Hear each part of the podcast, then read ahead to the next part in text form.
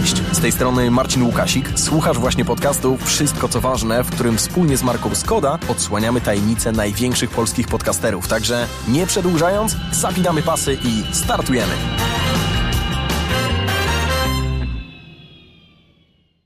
Dzień dobry moi drodzy. Dzisiaj moim, a przede wszystkim waszym gościem w podcaście Wszystko Co Ważne jest, no i tutaj nie bójmy się tego powiedzieć, najpopularniejsza podcasterka w Polsce.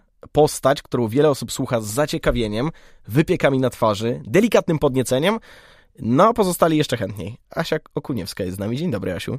Cześć. Czy wszystko dobrze u ciebie? Tak, ale jestem trochę nerwowa dziś. Może się od razu przyznam do tego, jeżeli będę na przykład myliła słowa albo coś, ponieważ dziś moje dziecko jest pierwszy raz samo w przedszkolu i mimo tego, że jestem absolutnie pewna, że jest dzielną dziewczyną i sobie świetnie daje radę i bawi się pewnie w ogóle bez opamiętania, to oczywiście i tak moje serce zamartwiacza yy, jest gdzieś tam, no, no w głowie mi latają różne myśli oczywiście. No. W ramach wsparcia przez całą rozmowę będę trzymał jeden kciuk zaciśnięty za Helę. Dobra, dziękuję. Możemy się tak mówić? Tak. W podcaście Wszystko Co Ważne yy, zawsze zaczynamy od jednego pytania, niezależnie kto jest naszym gościem. Mhm. Asiu, czego słuchasz w samochodzie? O, ja mam taką fantastyczną playlistę. Jest to playlista, która się nazywa bardzo prozaicznie Do Samochodu i jest tam chyba z sześć utworów, bo ja nie jeżdżę w jakieś mega długie trasy. Ostatnio tylko byłam w taką dłuższą, jak jechałam na wulkan.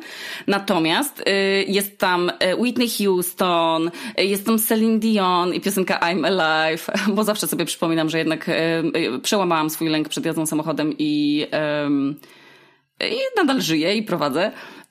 Mam też tam na tej liście Sean Paul, takie stare, wiesz, kawałki z, z, co leciały w Biwa Polska, jak się było w, ja byłam wtedy w gimnazjum, nie wiem ile lat jesteś ode mnie młodszy czy starszy, więc nie wiem czy jesteśmy powiedzmy z tego samego rocznika, natomiast to było kiedyś, wiesz, to były dyskotekowe hity, więc to, to sobie też tam wrzuciłam i jest na przykład to Ach Sereche, co tak się tańczyło rękoma, więc ja mam dużo takich, mhm. które służą do przełamywania lęku i tej takiej bariery odpalenia samochodu, którą ja miałam dość duże lęki z tym związane. I przez dziesięć lat od zrobienia prawa jazdy nie jeździłam. No i a że ostatnio w tym roku zaczęłam, ponieważ postanowiłam, że ten rok będzie rokiem niezależności i że stanę się po prostu niezależna od kluczyków w rękach mojego partnera i taksówki, taksówek i autobusów. No to musiałam sobie zrobić taką playlistę, która by mnie tak nastrajała optymistycznie do jazdy. Ale to bardzo ciekawe, że masz sześć piosenek w pętli i teraz zastanawiam się... No myślę, że tam jest ich z osiem, no albo dziesięć, no ale wiesz jakby o co chodzi. A, czyli cały czas rośnie ta playlista? No, no to powiedzmy, no chodzi o to, że to nie jest, wiesz, dziewięć godzin, czy tam nawet dwie godziny, czy godzina, tylko to jest raczej jakieś trzydzieści minut, bo tyle trwają moje trasy. Najwyżej sobie zmieniam, no i ostatnio jeszcze sobie puściłam taki zespół White Lies, którego też słysza, słuchałam w gimnazjum i którzy byli po prostu... królami festiwali w tamtym czasie i też bardzo mi to pomogło w jeździe. W sensie ja bardzo lubię sobie słuchać cicho, co prawda, muzyki. Nie jestem z tych, którzy bardzo głośno słuchają muzyki, ale lubię sobie pośpiewać.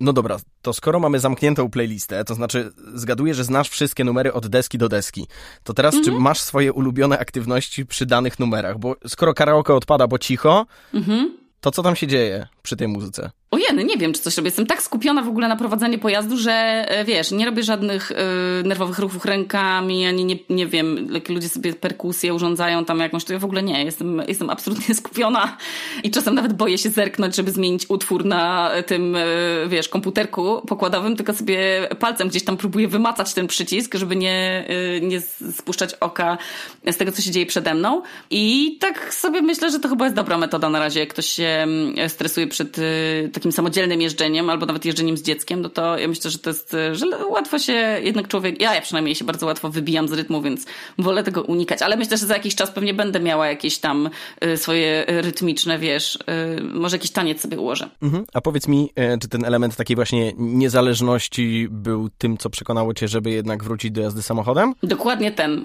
Absolutnie nie powiedziałabym, że jestem urodzonym kierowcą, w ogóle wiesz, że marzyłam całe życie, żeby jeździć samochodem. W ogóle nie. Nie byłam też tym, którzy, tą osobą, która jako pierwsza zrobiła w liceum e, prawo jazdy. Też trochę się z tym wstrzymywałam. Czekałam aż e, skończę osiemnaście lat i tam wiadomo, no nie śpieszyło mi się z tym w ogóle. Ale ten element tego, że jednak e, czasem chcę pojechać sama gdzieś i po prostu e, e, też ta logistyka z dzieckiem się zmienia, nie? Że jedna, jedna osoba musi się zaopiekować dzieckiem, a druga musi coś załatwić. Czy pojechać po zakupy, czy pojechać coś tam zawieźć komuś, czy odwieźć kogoś, czy pojechać na lotnisko. Wydaje mi się, że to jest ultra takie sensie organizacyjnie, że mi to bardzo dużo dało i że to był jeden z głównych powodów, dla którego zaczęłam jeździć. Może jeszcze ten taki um, bardzo prozaiczny, że wiedziałam, że kiedyś będę musiała dziecko zawieźć do lekarza czy coś, nie? Ale tak to raczej nie robię tego dla własnej e, przyjemności. No dobra, czyli skoro mówisz, że jesteś takim bezpiecznym, skupionym kierowcą, to bardziej, bardzo interesuje mnie mina Heli, która patrzy na prowadzącą mamę. Czy tam widać duże zaufanie i bezpieczeństwo? Tak, totalnie. Ona w ogóle jest, ona sobie, ona nie jest jakimś też, nie jest wielką fanką jeżdżenia w foteliku, bo ona jeździ nadal tyłem, bo Amadeusz tam sprawdził wszystkie testy, nie testy, wszystkie zderzeniowe, takie fotelikowe rzeczy i uznał, że, że musi jak najdłużej jeździć tyłem, więc nie przesiadam jej. Oczywiście ona pewnie by wolała siedzieć z przodem i sobie tam oglądać, ale zostajemy, zostawiamy, żeby tak jak było, jak jest.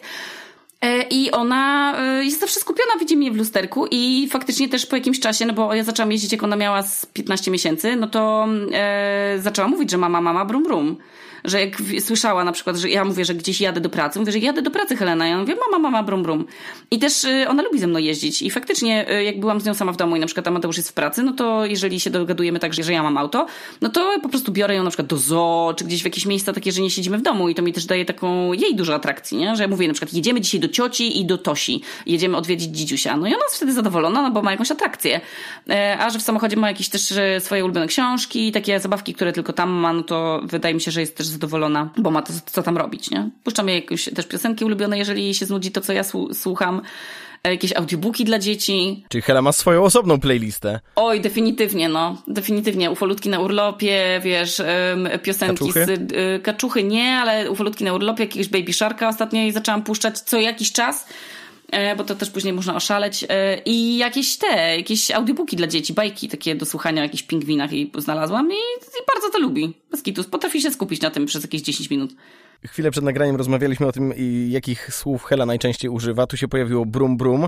Ja też mam ze źródeł, których nie mogę ujawnić, jej ulubione słowo bziumda. Tak, bziumda to jest zjeżdżalnia. Czy ten słownik jest nieco szerszy? Oczywiście, ona zna... W... Ponad pięćdziesiąt wyrazów, tak jak sobie robiłam rachunek sumienia i obliczałam.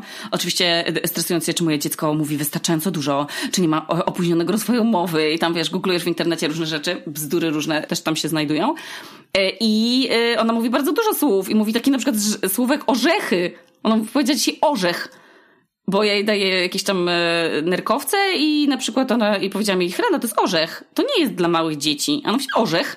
I aż postanowiłam jej po prostu zrobić e, taką papkę z tych orzeków i sobie je zjadła, więc była zadowolona. I mówi bardzo dużo jakichś takich rzeczy w stylu garaż, yy, mówi na przykład młotek, motek mówi, więc ona całkiem sporo w ogóle kminie. Ona wszystko rozumie, sto procent rozumie i potrafi pokazać palcem jakieś takie skomplikowane rzeczy. Yy, nawet powie, powie brama, że coś tam wjechało w bramę, samochód, bo ona lubi bardzo autka yy, i się bawić jakimiś tam takimi podjazdami, garażami. No to więc wszystkie takie wyrazy zdała. No dobra. Ja byłam zszokowana. A taki jej jej ewolucję, drobne modyfikacje, jeżeli chodzi właśnie o słowa? No to ta bziunda, która ja za każdym razem jak zjeżdża, zjeżdżali, to miałam bzium i ona uważa, że bziumda to, to jest zjeżdżalnia, ale na przykład samolot to jest bzium, bzium. Bo mówiliśmy, że też samolotem się robi bzium. I jak się bawiliśmy tam jakimiś ludzikami czy czymś, to też machałam tak ręką z tym samolotem i ona skumała, że to tak się nazywa. Chociaż oczywiście jak pytam się, gdzie jest samolot, używając normalnego słowa, no to ona potrafi go wskazać. Zamiast pingwin mówi ming, ming. No to dobre. I też nie potrafi się tego, nie, nie potrafi się przestawić. I myli islandzkie słowo epli, czyli jabłko, ze słowem api, które oznacza małpę. I jak prosi o jabłko, to nie wymawia epli, tylko mówi, o, że prosi o api, i więc prosi o małpę, ale zawsze dostaje jabłko. I panie w przedszkolu też już to wiedzą i też zawsze jej dają e, wtedy, kiedy prosi o małpę.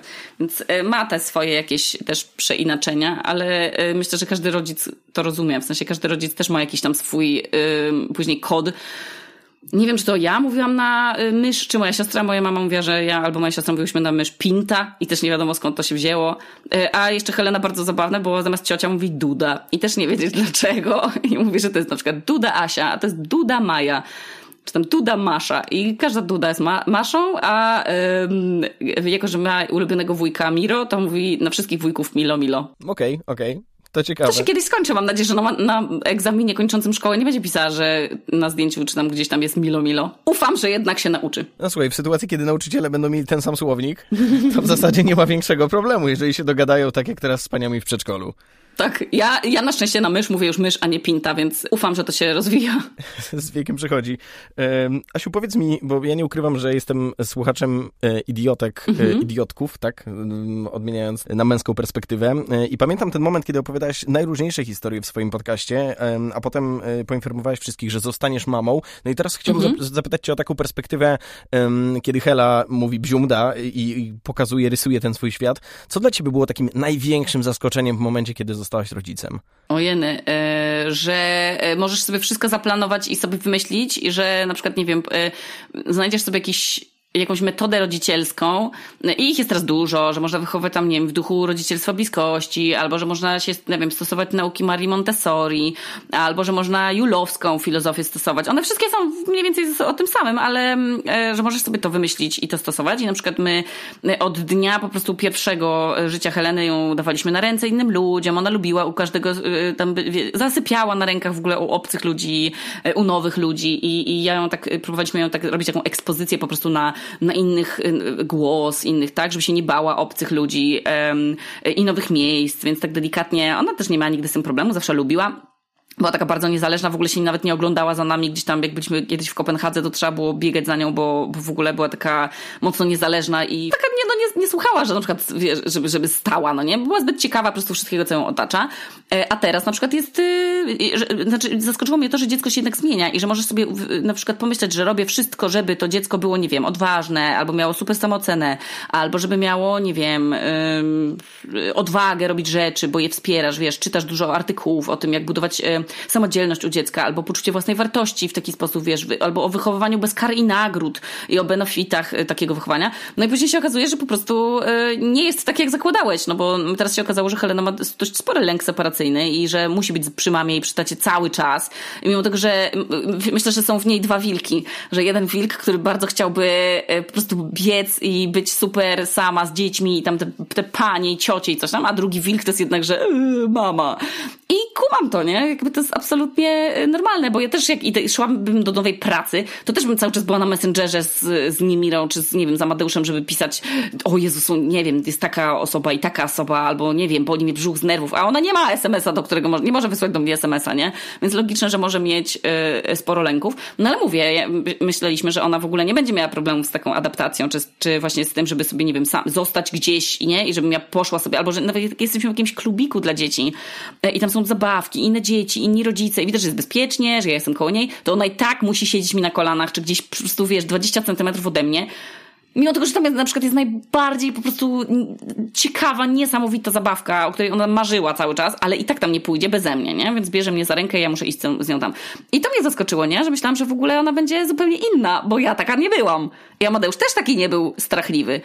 I czasami mi się po prostu zapomina, że to jest osobny byt, że to, że ona ma nasze geny, to wcale nie znaczy, że ona jest taka jak my. Albo, że, że jest taka jak babcia, nie? Czy tam ktokolwiek. Jest po prostu osobnym człowiekiem. Zupełnie w ogóle, wiesz, wy, gumy kulki się wymieszały i tam te wszystkie cechy się wymieszały, a niektóre w ogóle doszły. Bo na przykład się zaczęły na siebie dwie cechy nakładać i, i nie wiem, i, i powstało coś zupełnie nowego. Więc to mnie zaskoczyło, bo sobie myślałam, że jeżeli ja ją będę wychowywać tak, że ona będzie miała, wiesz, dużo ludzi, dużo dzieci, dużo coś tam, to ona później będzie zadowolona i będzie przyzwyczajona do tego. A też się okazało, że rozwój mózgu jednak mnie zaskoczył i że właśnie ten rozwój mózgu, który teraz ma ten lęk separacyjny, no to, że pokrył się z przedszkolem, nie? I tak się zastanawiam, kto mnie oszukał? A może ja po prostu sama siebie oszukałam i po prostu nie, nie dopuszczałam do siebie myśli, że może być inaczej niż ja sobie zakładałam. No ale okazuje się, że jednak rodzicielstwo wymaga nie tylko elastyczności, ale przede wszystkim akceptacji i to mnie najbardziej zaskoczyło. Ale to ciekawe to, co mówisz, że po pierwsze nie da się zaplanować, tak, że rodzic sobie założy, będzie takie, takie, takie. Tak. Idź, baw się, takie będziesz. Mhm. Ale...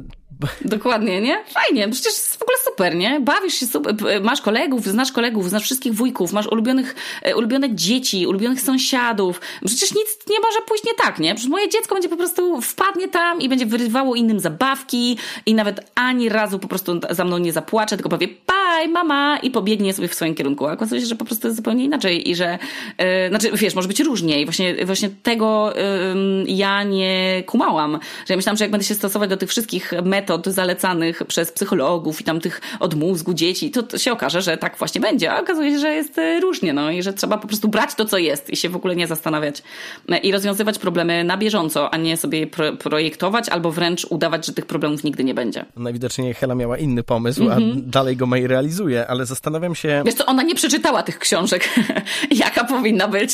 Albo ktoś jej powiedział, bez wiedzy rodziców. Dokładnie. Powiedz mi, Asiu, z twojej perspektywy, jak dużym um, wyzwaniem, a może super łatwą rzeczą jest budowanie um, pewnego rodzaju domu, rodziny, um, no jednak um, za granicą, tak? Wiemy, że Islandia jest przepięknym miejscem, o którym wszyscy marzą, a interesuje mnie twoja perspektywa osoby, która mieszka tam na co dzień.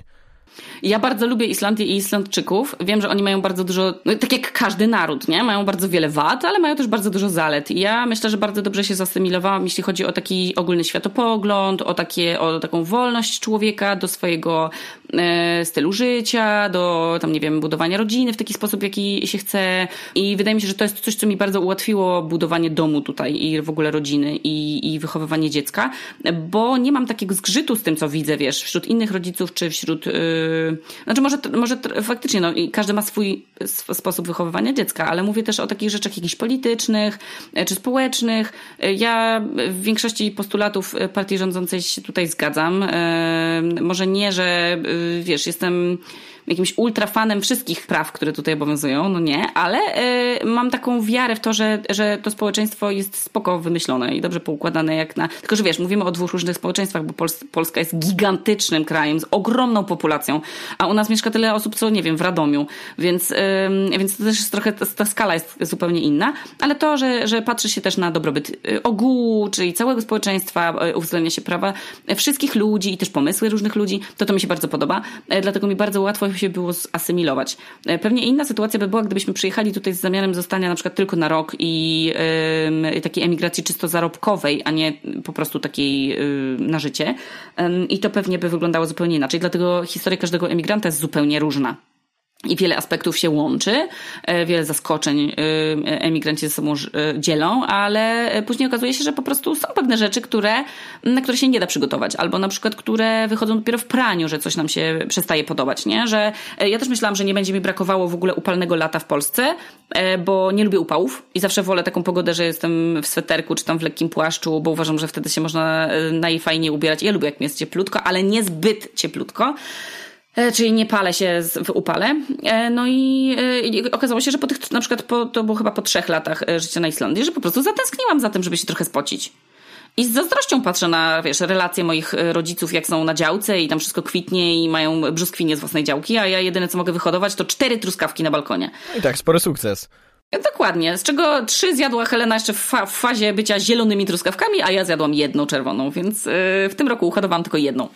Yy, I yy, budowanie yy, domu w innym kraju yy, pewnie też zależy od tego, czy my akceptujemy kraj, w którym jesteśmy i czy to była nasza decyzja, czy decyzja partnera, czy decyzja finansowa. Yy, pewnie to też ma bardzo duże znaczenie. No i też, czy trafiamy do kraju, z którego yy, społeczeństwem jesteśmy w stanie się dogadać, nie? Bo yy, myślę, że dużo Polaków, którzy mieszkają na Islandii, yy, ma trochę inny światopogląd niż reprezentuje to społeczeństwo i pewnie ich może irytować wiele rzeczy czy zachowań.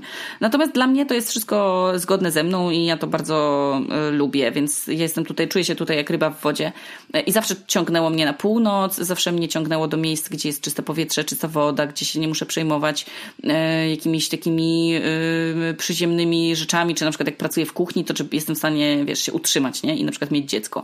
Więc jak, jak pracowałam w gastro, to to myślę, że miałam podobny y, poziom życia, co mieszkając w Warszawie i pracując tam w reklamie, więc mając zupełnie dwie różne perspektywy pracy, no to jednak wolałam tę pracę, y, za którą w Polsce pewnie ciężko byłoby mi później planować sobie tak y, luźno, nie?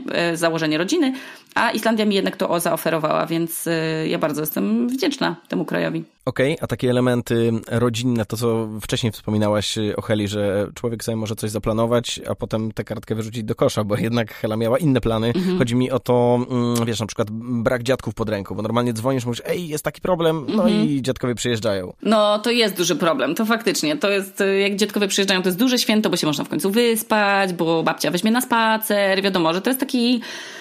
No to jest duży minus, ale też jest bardzo wiele osób, które mają dziadków pod ręką, a i tak nie mogą korzystać z ich pomocy, bo na przykład dziadkowie są aktywni zawodowo, do, wiesz, siedemdziesiątki niektórzy, bo na przykład dziadkowie nie, ma, nie, nie mają takiej potrzeby, żeby się zajmować wnukami, albo nie lubią tego robić, albo są na przykład już starszymi osobami, które nie mają tyle, wiesz, no nie wiem jak to powiedzieć, no takiej siły także, nie? Mhm.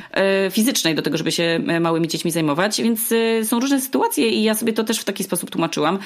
Myślę, że Helena w ogóle ma super więź z dziadkami i nie odczuwa na razie tego, że ich nie ma tutaj obok, bo ona też nie kuma tego, że oni mieszkają tak daleko. W sensie, wydaje mi się, że ona nie ma świadomości tego, że oni są w innym kraju, bo jest jeszcze trochę za mała. Yy, oczywiście jej o, to, o tym mówię i ona leci samolotem do nich, wie, że to tam, że, że mieszkają w innych yy, domach i w ogóle, ale nie sądzę, żeby miała taką świadomość, że to jest na przykład nie inne miasto, nie? Mhm. Że to jest aż tak, tak daleko. Yy, I ona rozmawia codziennie z dziadkami przez telefon, bo codziennie dziadek dzwoni, babcia też dzwoni i, i pytają się, co tam u Helenki. I ta rozmowa, nawet jeżeli trwa trzydzieści sekund, to ona nadal widzi te twarze i ma z nimi. I ja myślę, że ona ma nawet lepszą więź z dziadkami, którzy mieszkają w innym kraju, niż niektóre dzieci, które mają dziadków w tym samym kraju, bo wtedy też na przykład rzadziej się odwiedzają, e, dziadkowie rzadziej odwiedzają wnuki, bo na przykład, no ja też jak, nie wiem, żyłam w Warszawie, to się rzadziej widziałam z niektórymi znajomymi, bo miałam wrażenie, że po prostu i tak się cały czas możemy spotkać, więc ta presja tego spotkania nie była tak duża, niż jak mieszkam w innym kraju. E, więc faktycznie no, brak pomocy jest dość problematyczny, wymaga bardzo dużej elastyczności też naszej i zawodowego pewnie opóźnienia, bo też trudniej jest wrócić może na, na rynek pracy, jeżeli na przykład nie ma miejsca w przedszkolu, ale też niektórzy sobie radzą po prostu budowaniem takiej wioski na migracji pewnych znajomych, do których można podrzucić, do których można podrzucić dziecko i liczyć na ich pomoc i oni są zawsze chętni, bo nie mają na przykład jeszcze swoich dzieci, albo mają swoje i jest im łatwiej się zająć jeszcze jednym, bo one się bawią ze sobą, więc myślę, że też dużo osób w taki sposób rozwiązuje te problemy i że takie posiadanie, nieposiadanie babci pod ręką nie jest y, przeszkodą. Jest minusem, ale nie jest przeszkodą, żeby wychowywać fajnie dziecko. Ale to super ciekawy element, na który zwróciłaś uwagę, mieszkając za granicą w kontekście relacji, że mhm. człowieka nie ma, przyjeżdżasz raz na jakiś czas i wiesz, że wtedy te spotkania muszą się odbyć jedno po drugim, no bo kogoś się dawno nie widziało, więc z jednej strony to, a z drugiej strony y, mówisz o tej takiej stałej komunikacji, tak? Że mhm. nie widzimy się, wiemy, że jesteśmy daleko, więc regularnie do siebie dzwonimy.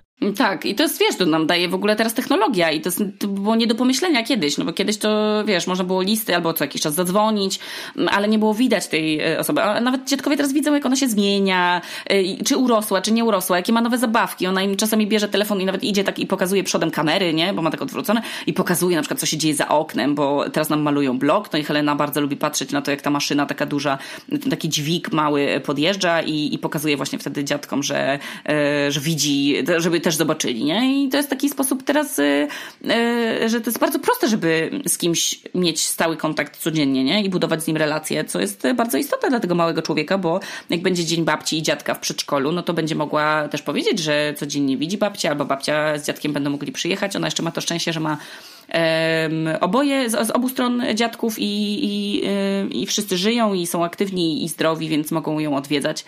I to się, wydaje mi się, że co, co jakieś trzy miesiące się widzą, czy cztery, więc to jest dość spoko czas. Ja pamiętam z twojego podcastu, to było pewnie kilka lat temu, ale to są słowa twojej babci, że niektórzy ludzie są nam dani na pewien czas. Mm-hmm. Super mądre zdanie mm-hmm. i zastanawiam się, jak u ciebie w kontekście relacji po wyjeździe, czy nastąpiła pewnego rodzaju weryfikacja. Oj tak, oczywiście, że tak. I to, ale to wiesz, to, no wiem, jak kończysz studia, to się relacje pewne kończą, nie? Albo jak kończysz szkołę, to się pewne relacje kończą. Yy, I to jest absolutnie naturalne, no bo yy, ja też, yy, no bo patrz, jeżeli mam ograniczoną liczbę godzin w ciągu dnia i tych godzin jest yy, jeszcze z, yy, przed dzieckiem nawet yy, poza pracą, nie ma ich yy, dwadzieścia cztery godziny, żebym mogła z kimś iść na kawę i rozmawiać. I jak się przeprowadzasz do innego miejsca, albo zaczynasz nową pracę, albo idziesz na inne studia, albo się przeprowadzasz do innego miasta, no to dochodzą ci inni, nowi ludzie, z którymi musisz budować relacje, żeby móc z nimi tę swoją wioskę budować w tym momencie swojego życia, w którym jesteś. I logiczne jest, że niektóre relacje się albo rozluźniły bardzo, albo się po prostu wygasiły bez żadnego, rozumiesz, bez żadnej z, z żadnej ze stron, nie wiem, jakiejś za, z, zadry, czy, czy jakiegoś, jakiejś kłótni. Tak się po prostu dzieje, no bo bo ludziom drogi się rozchodzą, bo już na przykład nie pracują w jednym miejscu, nie? No to z tymi ludźmi też trochę mi się rozluźnił ten kontakt. I faktycznie ten wyjazd z Polski trzeba być gotowym, jeżeli się ktoś chce przeprowadzać albo emigrować, że, że faktycznie niektóre relacje się zakończą, a niektóre się przenoszą, przeniosą do sieci i, i mam też przyjaciółki, z którymi rozmawiam codziennie, ale i z którymi się też widzę na żywo, jak jesteśmy w Polsce, no to zawsze tam się gdzieś ten jeden dzień uda wyrywać, żeby gdzieś, bo nie wiem, przypadkowo się okaże, że jesteśmy niedaleko siebie na wakacjach i on, i tam nie wiem, teraz było też tak, że moja koleżanka była, okazało się, że ma domek trzydzieści minut drogi od rodziców Amadeusza i pewnie tak to byśmy się nie spotkały, bo nie było nam po drodze w tym czasie, kiedy byliśmy w Polsce, ale akurat tak się złożyło i udało nam się gdzieś tam machnąć samochodem też za pół godziny i, i się zobaczyć i, te, i nadal umacniać te relacje, nie? Więc to wszystko chyba zależy też od tego, czy, czy jest tam ze sobą po drodze nadal i czy, ale też logiczne jest, że żeby wpuścić kolejnych ży- ludzi do swojego życia już na miejscu, czyli to, czy w nowej pracy, czy, czy w nowym miejscu do życia, no to trzeba niestety z, z, no, zrezygnować z pewnych innych znajomości. E, no i to jest chyba część życia, nie? Asiu, w podcaście Wszystko Co Ważne mamy taki element konkursowy, element drobnego quizu i no. Pytanie do ciebie, czy jesteś gotowa? Okej, okay, poczekaj, poprawię się, muszę wyprostować plecy. Nie będą to ćwiczenia, nie, będą, nie będzie to aktywność fizyczna. Okej, okay, dobra, nie muszę być aż tak gotowa. Nie, nie, nie, nie, nie będziemy robić salta do tyłu, chociaż gdybyś miała ochotę. Nie, nie, ja z nie? tych mniej elastycznych. No dobrze, to jednak zostaniemy przy tej standardowej wersji. Przed tobą dwa pytania i jedno wyzwanie. Okay. Pierwsze pytanie. Asiu, łączna liczba odsłuchów dwóch twoich podcastów, czyli Tu Okuniewska i Ja i Moje Przyjaciółki Idiotki, od początku istnienia w minutach to A. pięćdziesiąt do stu pięćdziesięciu milionów, B. trzysta do pięciuset milionów, powyżej pięciuset milionów odpowiedź C. O Jezus, na pewno nie C. Kurde, wydaje mi się, że to jest odpowiedź A. Jakoś, chociaż ja nie wiem, ile ma Okuniewska odsłuchów, bo ja się w ogóle tym nie... W sensie nigdy tam nie zaglądam i to tylko nie mira wie. I czasem się jej pytam, ej, tam potrzebuję do jakiegoś wywiadu czy coś i wtedy sobie uzupełniam tę wiedzę, ale zupełnie nie mam pojęcia, więc strzelam, że to jest A. No dobrze, to ja z przyjemnością odpowiem, że jest to mm, odpowiedź C i jest to powyżej pięciuset milionów, a dokładnie nieco ponad osiemset milionów odsłuchań. Co? Ale jak to jest liczone? No, chyba musisz częściej, częściej Niemiry pytać, kto tego słucha i ile osób. Co? osiemset milionów? Tak. Czy to jest jakaś w ogóle gigantyczna liczba? Pozostaje mi tylko pogratulować. Ile to jest zer? To jest bardzo dużo zer. Jakby to się dało przelać na konto, to zrobilibyśmy to w tym momencie. O Jezu, jakby za każdy odsłuch, żebym dostała jeden złoty. Życzę ci tego z całego serca. Płyniemy dalej. Okay. Pytanie numer dwa. Ile osób w Polsce słucha podcastów raz w tygodniu? A. półtora miliona, B. cztery i pół miliona, C. dziesięć i pół miliona. Myślę, że odpowiedź B. Bardzo dobrze. Mhm. Bo teraz jeszcze są takie predykcje, że te, te liczby będą stale rosły, więc um, chciałam wybrać taką, żeby nie była zbyt szokująca. Że powiesz, o już teraz wszyscy słuchają, zwłaszcza, że te osiemset milionów, tak? Ktoś to musiał jednak... To prawda, to myślę, że to, że to też z, y, wpłynęło na moją teraz odpowiedź. Zdecydowanie. I przed nami y, zadanie. Mhm. Łamacz językowy. Taka o, wow. mały wygibas. Powiedz mi technicznie, czy on do ciebie przyleciał na Messengerze. Tak, właśnie widzę, że mi się wyświetliło. Dobrze. Zadanie jest bardzo proste. Czytasz na czas. Okay. Ja uruchamiam stoper. W momencie pomyłki no. wracasz od początku, dobra? O Jezus, będziemy, pół dnia będziemy to robić, bo ja się nie rozgrzałam, nie zrobiłam tego u, a, e i tam tych wszystkich, blablabla, wiesz, nie robiłam tego przed naszą rozmową. No ale dobra, spróbuję. Będzie ciekawie. Jesteś gotowa? E, tak, dobra, widzę. Trzy, cztery, start. W gąszczu szczawiu we wrzeszczu, klaszczą klaszcze na deszczu, szczepcze szczygieł... Kleszcze. Co ja zrobiłam? Jeszcze raz. Poprawiłeś, dobra, no okej. Okay. Już? Tak. W gąszczu szczawiu we wrzeszczu, klaszczą kleszcze na deszczu, szepcze szczygieł w szczelinie, szczeka... szczeniak w szcz... czuczynie. Piszczy pszczoła nad pszczyną, świszcze świerszcz pod leszczyną, a trzy pliszki i liszka taszczą płaszcze w szczypliszkach. Bardzo dobrze, dwadzieścia pięć sekund, świetny wynik. Kto to napisał, ten wierszyk? Czy znamy autora? No, pewnie ktoś mądry okay. i ktoś, kto lubi się bawić językiem polskim. Mi to kojarzy się z taką wizytą u logopedy w podstawówce, nie? To prawda! Ale ja nigdy nie chodziłam do logopedy. No, słuchaj, ale radzisz sobie świetnie. To jest takie zadanie, które ma za zadanie, jakże inaczej, sprawdzić podcasterów, wiesz, w sytuacji dynamicznej. Bo tutaj wszyscy pięknie pracujemy z głosem, a jak przychodzi co do czego, no to płaszcze w szczypliszkach. Wiesz co, ja myślę, że, że to jest jednak trening yy, pod tytułem czytanie historyjek dziecięcych i tych właśnie wierszyków łamiących języki i różnych wyliczanek i tych takich, no i wierszy, które też chyba brzechwy... Yy, są takie też często szeleszczące. A czy jak czytasz bajki, to czujesz się trochę jak na antenie? O Jezus, ja czytam tak wybitnie bajki, że ja marzę, żeby nagrać jakieś audiobooki dla dzieci, bo ja jestem w tym po prostu świetna. Ja, ja na przykład, ja, ja się nie dziwię, że Helena nie chce, żeby ktoś inny czytał jej bajki, bo ja po prostu robię to świetnie. Gratuluję, gratuluję. No, każdemu, każdemu dzieciakowi... Nie każdy ma jakiś talent i jest to mój talent. Ale fajnie, że można to wykorzystać, wiesz, w życiu codziennym, no nie? Że człowiek po prostu mówi, och, a teraz czuję się jak ryba w wodzie. Przydało mi się to. Powiedz mi, Asiu, bo słyszałem taką historię, nie wiem na ile ona jest prawdziwa, więc możesz ją potwierdzić lub zdementować, że niektóre twoje tatuaże mają pewnego rodzaju inspiracje. Mhm. Jeden z nich jest inspirowany grafiką, którą znalazłaś, zobaczyłaś w toalecie w klubie. To taki chłopak, z którym wtedy pisałam na Tinderze, to go znalazł i mi wysłał. I czy ty faktycznie masz ten tatuaż? Tak. A jak to było? On jest bardzo nieudany. Yy, wiesz co? No po prostu on, on wysłał mi ten tatuaż i powiedział, patrz jakie ładne. I ja powiedziałam, o ty faktycznie ładne. I jakoś yy, jakiś czas później postanowiłam sobie wytatuować ten, yy, ten wzór, ale nie dlatego, że to mi się kojarzyło z tym chłopakiem czy coś, bo to w ogóle nie. Ale yy, to był po prostu ładny wzór. I, i teraz ludzie się śmieją, że on wygląda jak mem. Jak ten taki mem, co taki, takich dwóch, bia- takich tych białych, łysych, yy, takich, takie postacie, które się tak ze sobą przytulają I feel you, bro. To to jest dokładnie ten tatuaż, który wygląda jak jak I feel you, bro. Okej, okay, czyli mem, który... Znaczy, wiesz, no. On jest też krzywy, bo, bo ja poprosiłam, żeby ten tatuator nie poprawiał go i nie robił pal, pal, palców, na przykład palcy w taki sposób piękny czy coś, tylko żeby on właśnie był taki jak kalka po prostu z, tego, z tej grafiki, no. Że jeżeli ktoś już go takim narysował, to ja już poproszę go z tymi błędami. I on z tymi błędami pozostanie do końca? Czy na przykład, wiesz, jak gwiazdy show biznesu zrobisz... On jest tak grubo, w, w sensie tak nie płytko, tylko jak to się mówi, głęboko. On się tak głęboko wbił, ten tatuator, że wydaje mi się, że on już w kości jest, ten tatuaż. Jest, jestem pewna, że moja kość jest naznaczona tym tuszem w tym miejscu. Bo on aż jest taki wypukły. On, tam jest tyle tuszu. Ja musiałabym go chyba po prostu całego na czarno. Ale w ogóle on mi nie przeszkadza. Ja nie mam jakiegoś tatuaży. Ja nie mam tatuaży, które mi przeszkadzają.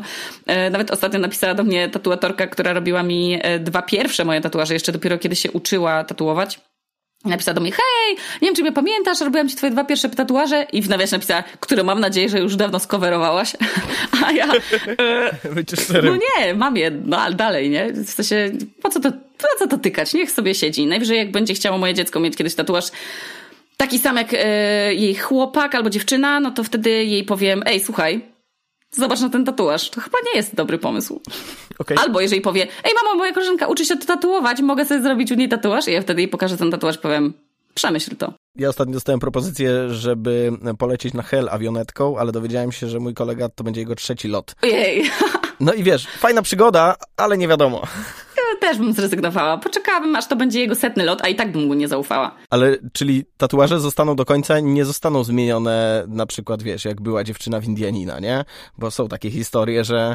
Nie, nie, ja mam z tym luz. W sensie, w ogóle mnie to nie, nie dotyka, nie? W sensie mam taki sam tatuaż jak mój pierwszy chłopak. Może gdyby nasze drogi się rozeszły w jakimś strasznym kwasie, albo, yy, nie wiem, bym go bardzo znielubiła albo coś, no to wtedy może bym go faktycznie miała takie negatywne emocje. Ja rozumiem, że to ludzi może irytować i że mają jakieś tatuaże, które mogą ich yy, yy, o czymś im przypominać albo coś, to wtedy faktycznie jest to zrozumiałe, że mogą to chcieć zakryć, ale ja mam chyba taki luz z moimi tatuażami. Też nie mam jakiegoś ciśnienia, że to jest, o matka, to już do końca życia, czy coś tam.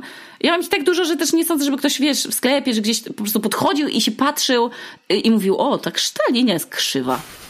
No nikt tak nie robi. Okej, okay, to prawda. Chociaż słyszałem o tym, że yy, światowe gwiazdy muzyki rozpoznają cię w restauracjach. Ostatnio ktoś sławny podawał ci kurtkę. O, tak, ale to było dawno. Nie, nie rozpoznała mnie przecież, to była Bjork, ale ona mnie nie rozpoznała, po prostu spadła jej kurtka i już spadła jej cztery razy i ja już byłam taka, kurde, i spadała na moje rzeczy, więc ona po prostu, nie wiedziałam komu to kurtka spada, bo się nie przyglądałam, mimo tego, że moja przyjaciółka, która pracowała w tej restauracji, siedziała przy stoliku koło nas i ona myślała, że ja wiem, że ja siedzę koło Bjork, więc i to tak, wiesz, like, po prostu teraz siedzę ze ścianą, nie, czyli tam z pięćdziesiąt centymetrów. I myślałam sobie, że, yy, że to jest po prostu jakaś randomowa osoba przypadkowa, ale później jak ty podniosłam wzrok, bo ta osoba powiedziała do mnie, że przeprasza i że to jest bardzo duża kurtka, to wtedy zrobiłam takie, a okej, okay, tak jakbym w ogóle się nie przejęła, że ją widzę, ale byłam naprawdę poruszona. Okej, okay, okej, okay, to ciekawe. A zdarzają ci się sytuacje mm, na Islandii właśnie, że y, bywasz rozpoznana? To znaczy zastanawiam się, czy grono idiotek, które z jednej strony, myślę sobie, jest taką um, przestrzenią, jest taką grupą, grupą wsparcia, tak? Jakimś takim fantastycznym community, um, mm-hmm. które udało ci się stworzyć, które um, naprawdę jest czymś pięknym, mm-hmm. ale zastanawiam się, czy jest jakiś ciężar odpowiedzialności z tym związany. Ciężar odpowiedzialności jest oczywiście bardzo duży. Jak każda osoba, która nagrywa coś w internecie, ja muszę bardzo ważyć słowa i bardzo uważać na to, co wrzucam i, i po prostu jakby odpowiedzialność influencera czy jakiejkolwiek osoby rozpoznawalnej jest bardzo duża w dzisiejszych czasach, więc staram się bardzo etycznie i bardzo rozsąd- zdroworozsądkowo do wszystkiego podchodzić. Natomiast yy, w Reykjaviku tak, yy, jestem rozpoznawalna też. Yy, to się zdarza często, ale nie na tyle często jak w Polsce, co mi daje dość dużą swobodę, ale no jakby też faktem jest, że na Islandii jest bardzo duża społeczność Polaków i bardzo dużo jest emigrantów z Polski i to na pewno jakby z tego powodu. Ale też zdarza się, że na przykład idę i są jakieś turystki i mówią, Jezu, co za w ogóle historia, spotkałam Okuniewską w Reykjaviku, będąc tutaj na trzy dni, nie? I one Więc są zaskoczone. To też mi się zdarzało. Tak, tak, tak, no. Okej, okay, okay. Więc ja też jestem zaskoczona i też w drodze na wulkan też spotkałam jakieś Polki, które powiedziały, o Jezus, co ty tu robisz? I zastanawiam się, Jezu, ja tu mieszkam, a co ty tu robisz? Więc to tak, czasami się zdarzają te sytuacje. A takie obczajki, że właśnie tak jak ty z Bjork miałaś, nie, nie poznaję cię, jesteś randomową osobą w restauracji, to czy miewasz tak, że ktoś się patrzy, mówisz okej okay, i ktoś nie wie, czy podejść, czy zagadać, czy, ale ten wzrok... Miałam ostatnio taką dziwną sytuację, że oddawałam dziewczynie biurko i ona udawała, że mnie nie kojarzy, ale jej chłopak ją trochę z... no powiedział, o, to ty, to ty nagrywasz te podcasty, co moja dziewczyna tak lubi ich słuchać, a ona udawała, że mnie nie zna i tak nawet... Codziennie cały dzień słucha. No, no, no nie wiem, czy codziennie cały dzień, ale ona nawet do mnie dzwoniła, będąc na mojej klatce i pytać się, jak ja się nazywam, żeby mnie znaleźć na domofonie, co było dość dziwne, ale rozumiem, że ludzie radzą sobie ze stresem w różny sposób. No, to ciekawe zachowanie. To znaczy takie, a w zasadzie rozumiem, nie ma co oceniać, tak? Tak, tak, tak jak mówisz, każdy ma, każdy ma y, swoje. Ym, Oczywiście. Myślę sobie o tym, jak ta twoja islandzka przygoda się e, zaczęła. Jak dużym komfortem z twojej perspektywy jest to, że teraz tak naprawdę działasz na własnych zasadach, e, mm-hmm. e, nagrywasz, tworzysz, piszesz, a już nie musisz chodzić od do i pracować w gastro? Jak duży jest to komfort? To jest, Jezu, no to jest, to jest coś, coś, co ja nazywam sukcesem, w sensie to jest dla mnie definicja sukcesu, czyli to poczucie takiej niezależności czasowej, to, że się nie muszę stresować tym, że nie wiem, że będę w pracy, a zadzwonią właśnie ze szkoły czy z przedszkola, że nie wiem, muszę odebrać dziecko i wtedy muszę kombinować, kto, wiesz, muszę powiedzieć szefowi coś tam, żeby wyjść, albo że mogłam dłużej być z Heleną, nawet opiekować się nią i nie szukać dla niej niani na szybko, tak, albo oddawać jej wcześniej do żłobka. No to jest ogromny komfort w ogóle, nieporównywalny z, z żadną inną pracą, do której, którą kiedykolwiek miałam. I mam też takie wrażenie, że to jest coś, co też bardzo dobrze mi robi na, w ogóle na moje zdrowie psychiczne. To jest to, że nie muszę być, wiesz, nawet, od, że nie muszę pracować codziennie, kiedy mam gorszy dzień albo na przykład źle spałam, bo mam małe dziecko i to dziecko coś tam w nocy chciało. No to też daje mi to duże poczucie niezależności i takiego komfortu, że po prostu mogę danego dnia przełożyć nagrywanie na kolejny, nie? Albo, nie wiem, nagrać, kiedy ona pójdzie spać. Nie muszę chodzić i być związana z jakimś miejscem i godzinami spędzonymi w nim, co jest oczywiście no, rewelacyjne, no i tworzenie też swoich rzeczy, które, które mi dają, dają ogromną przyjemność, to jest no, super komfort I, i nie wróciłabym już do pracy w gastronomii właśnie dlatego, że jest to jednak wprowadzenie pewnej logistyki z powrotem do swojego życia, tej takiej gimnastyki czasowo-organizacyjnej, no, że musisz, wiesz, ugotować obiad, tu zrobić coś tam, jeszcze te podcasty miałabym nagrywać jednocześnie łącząc pracę w kuchni z wychowywaniem dziecka i jeszcze z robieniem podcastów, no to jest trochę, wydaje mi się już teraz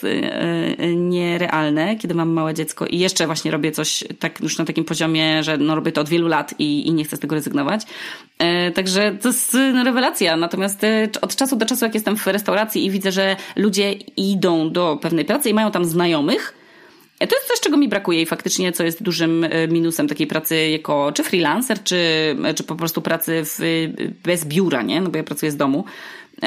I takie posiadanie takich jakichś znajomych twarzy, do których wracasz codziennie i możecie, nie wiem, narzekać na wspólne nawet rzeczy, że tam coś tam wam w szefie nie odpowiada. No to myślę, że to jest duży, duży plus pracy gdzieś w jakimś miejscu i za tym akurat tęsknię. Okej, okay, a masz takie poczucie, że teraz... Ym...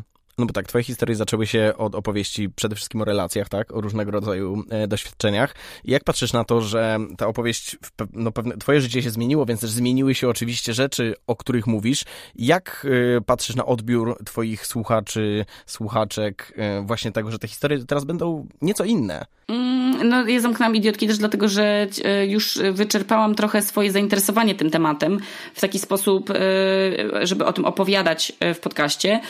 Przeniosłam to teraz na pisanie serialu i to jest zupełnie inna forma, no bo to już jest też forma taka wizualna, te, te historie muszą się zamykać w pewnym czasie i to jest, to jest trochę, no to jest niby to samo, ale coś zupełnie innego, więc, więc to jest duży challenge i coś, z czym muszę się teraz yy, też czego się muszę uczyć i to jest fajne, bo jest rozwijające, a tam już czułam, że troszeczkę tak przestałam się rozwijać w tym, w tym podcaście. Mhm. Yy, i natomiast ja w podcaście moim yy, Tu Okuniewska raczej nie rozmawiam o macierzyństwie, w sensie oczywiście nie ukrywam tego, że mam dziecko, no bo nie wymarzę go ze swojego życia, więc wspominam o tym yy, i, i też yy, zaczęłam o tym opowiadać, ale nie ma tam takich typowo parentingowych rzeczy, ani typowo parentingowych treści. Wiem, że może dla niektórych to mogą być treści trudne, ktoś może w nich znajdować pewien trigger dla siebie, może to jest coś, co na przykład nie znam historii wszystkich ludzi, nie? Może ktoś się zmaga z czymś trudnym dla niego i nie chce teraz słuchać sobie o dzieciach i ja to szanuję, więc, więc jak będę na to gotowa, to po prostu zrobię podcast, jeżeli będę miała tyle do powiedzenia na temat rodzicielstwa i też znajdę fajną formę opowiadania o tym, no to założę podcast wtedy parentingowy i mogę sobie, znaczy nie parentingowe, takie po prostu z historiami które, i emocjami, których, które mnie dotyczyły. To nie będą żadne rozmowy z innymi mamami, ani jakieś poradnictwo, w ogóle nic z tych rzeczy. Raczej po prostu taki storytelling i opowiadania z mojego, z mojej historii z Heleną, które też może dla kogoś będą wspierające i których ja też bym szukała, gdybym była e, znowu e, mamą po raz pierwszy. E, e, natomiast i wtedy będą tego mogły posłuchać tylko osoby, które będą chciały tego i to będzie dla nich interesujące. E, tak samo jak na Instagram też swój nie wrzucam aż tak dużo takich parentingowych poleceń czy tam czegoś, tylko po prostu wrzucam to na, na taki osobny profil, na którym, na którym tam kumuluję te informacje, jakieś tam ulubione zabawki moje czy coś. Pamiętam, jak opowiadałaś no pewnie lata temu o tym, że serial jest jakimś takim twoim skrytym marzeniem. To niesamowite i gratuluję, że, że, że teraz to się dzieje. I chciałem cię zapytać o takie z perspektywy twórcy mhm. opowiadanie tego jednak w formie audio versus pisanie. Czy czujesz, że któraś z tych form jest tobie bliższa? Nawet, nie wierzę, że to powiem, ale pisanie scenariuszy jest dla mnie ciekawsze od robienia podcastów. W sensie to jest dla mnie coś, co jest dużym wyzwaniem i czuję taką samą zajawkę, jak czułam właśnie zaczynając robić podcasty.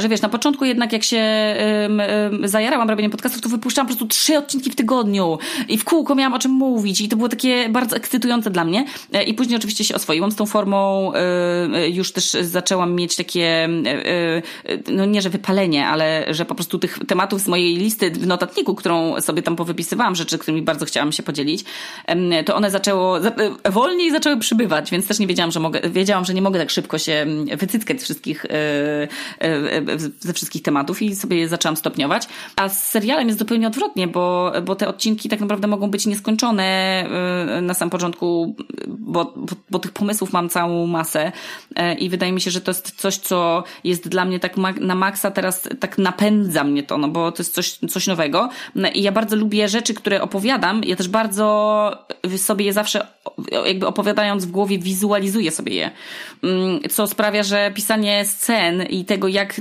widzę te postaci albo jak widzę daną sytuację, czy da się to w śwież, jakiś śmieszny sposób ciekawy pokazać kamerą, to też dużo mi daje taki no jakby no właśnie pole do popisu w trochę innej formie, więc to jest dla mnie na maksa, no to jest duża podjarka. Okej, okay, ale też myślę sobie, że w momencie kiedy człowiek, tak, no z jednej strony ograniczone pole kreatywności, tak, to co mhm. mówisz, z tego wiaderka nie można czerpać i czerpać, bo ono tam się kiedyś kończy, ale z drugiej strony, kiedy człowiek zrobi te sto, dwieście, tysiąc odcinków, czy tysiąc minut, już tego się trzymajmy, mhm. to jednak myślę sobie, że pojawia się więcej takich... Um, nie wiem jak to nazwać z takiej branży kreatywnej, narzędzi w głowie, że te historie można opowiedzieć w ten sposób. Tak. A, a płynę do tego, um, co w tym momencie jest dla ciebie jakimś takim największym bodźcem, inspiracją i czy faktycznie masz taką e, perspektywę, że szukamy historii? Mi te historie siedziały w głowie od dawna i mam tak też, że to, to, to były historie albo, które gdzieś tam w mailach mi mignęły i które powiąza skleiłam na przykład z trzech historii jedną. Mam też pewne inspiracje z takiego życia dookoła mnie, gdzie widzę po prostu życie moich znajomych i ich jakieś bolączki, z czym oni się zmagają i też widzę, mam to na świeżo, więc jestem w stanie dobrze to pokazać w, w postaciach w serialu.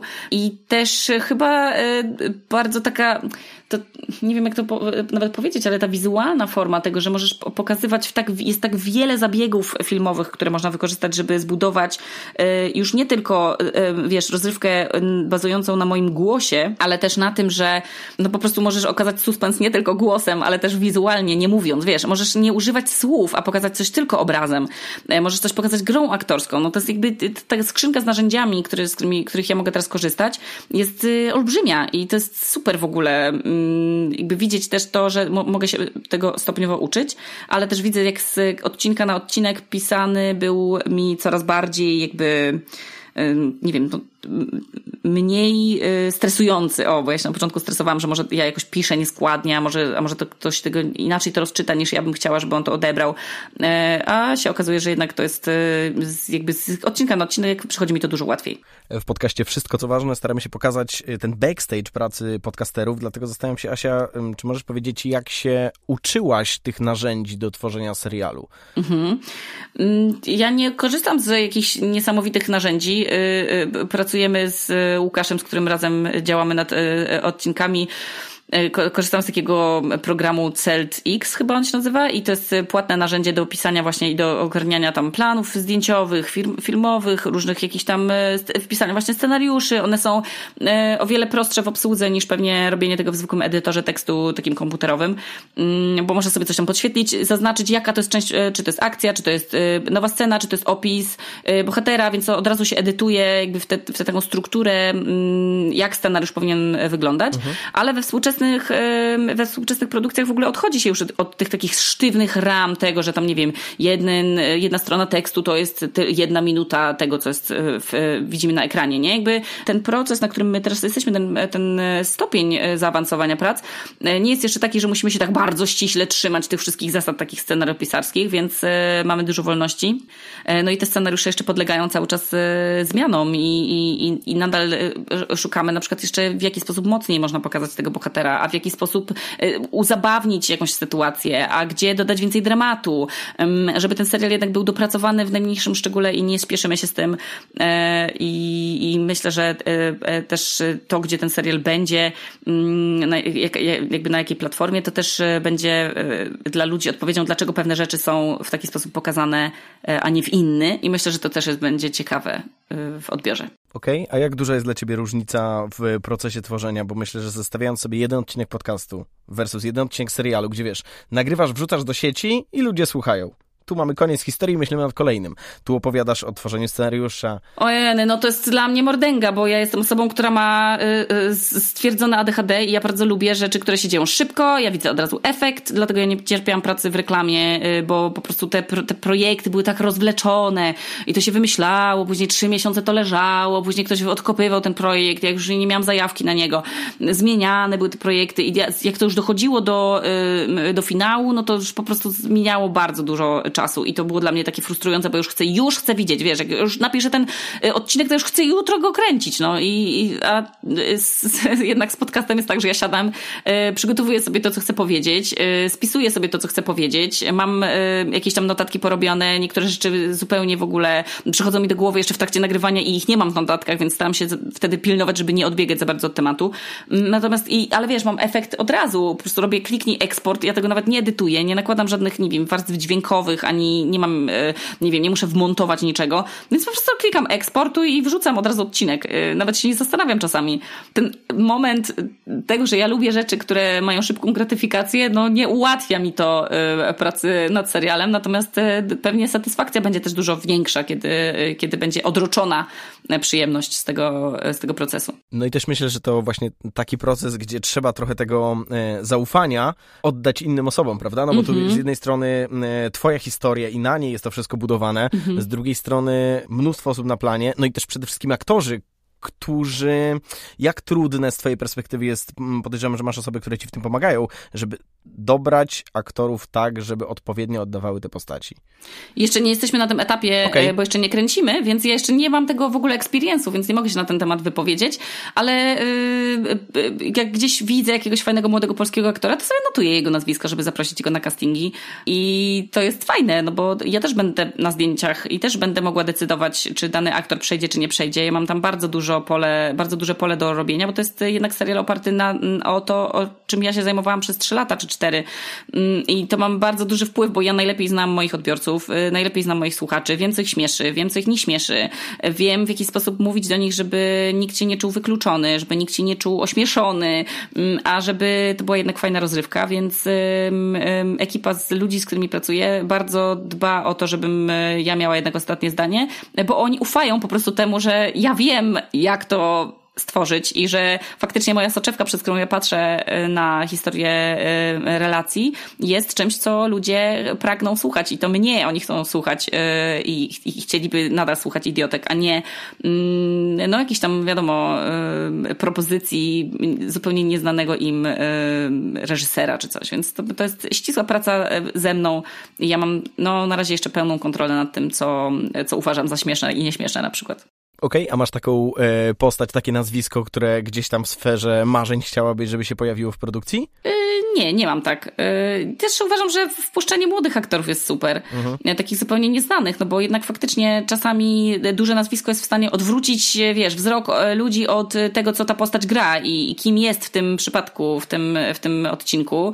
Y, więc ja wierzę też w, ma- w młodych aktorów, początkujących aktorów, ale nie, nie wiemy, co przyniesie los. Może się okaże, że wiesz, zagra Brad Pitt. Nie wiem tego, nie powiem ci, nie wiem. Ale gdyby zagrał Brad Pitt, to bardziej czad, nie? Czy słabo? Myślę, że cool, no, myślę, że fajnie, ale... Czy myśl... A, jak już jesteś, to jak już wygrałeś, to zostań. Ale ja też nie jestem jakąś mega fanką, po prostu on mi pierwszy przyszedł teraz na myśl. Okej, okay, okej. Okay. Asiu, powiedz, płynąc powoli do brzegu, czy w tym całym swoim świecie, zarówno bycia mamą, bycia też bardzo... płodną twórczynią? Czy masz swoje ulubione formy jakiejś takiej dekompresji, takiego zniknięcia do swojego prywatnego świata, gdzie nie ma nikogo innego? Oj, mało jest tego prywatnego świata w moim świecie. Jednak, kiedy jest przyklejony do ciebie mały ssak do nogi, no to jest mało swojego własnego świata. Ale kiedy dziecko idzie spać, to mam rytuał oglądania strasznych głupot na YouTube. Ja, ja naprawdę ja nie udaję, że mam jakieś mega ambitne rozrywki i że, nie wiem, robię jakoś mega dużo rzeczy dla siebie. Ale na przykład, wiesz, zapisałam się na korepetycje z angielskiego, żeby jeszcze przypomnieć sobie jakieś rzeczy, których trochę pozapominałam, kiedy tego angielskiego nie używałam, no bo ja nie pracuję teraz ani po angielsku, ani po islandzku, więc... Głównym moim językiem w życiu jest polski, więc chciałam, żeby ten angielski podszlifować sobie, więc wtedy jestem bez dziecka i to jest duży relaks. To, że mogę, w ogóle wczoraj siedziałam w samochodzie i tak strasznie chciałam uciec trochę od, od Heleny na chwilę i żeby została z tatą, a żebym ja mogła troszeczkę odzyskać tlenu dookoła siebie. Już z takiego przebodźcowania chciałam wyjść z domu i wtedy sobie usiadłam właśnie w samochodzie i pomyślałam, Jezu, to jest dobrze, że ja zaczęłam jeździć samochodem, bo mogę pojechać na zakupy i wyjść z domu, z tego bałaganu. O Boże, co za fantastyczna decyzja.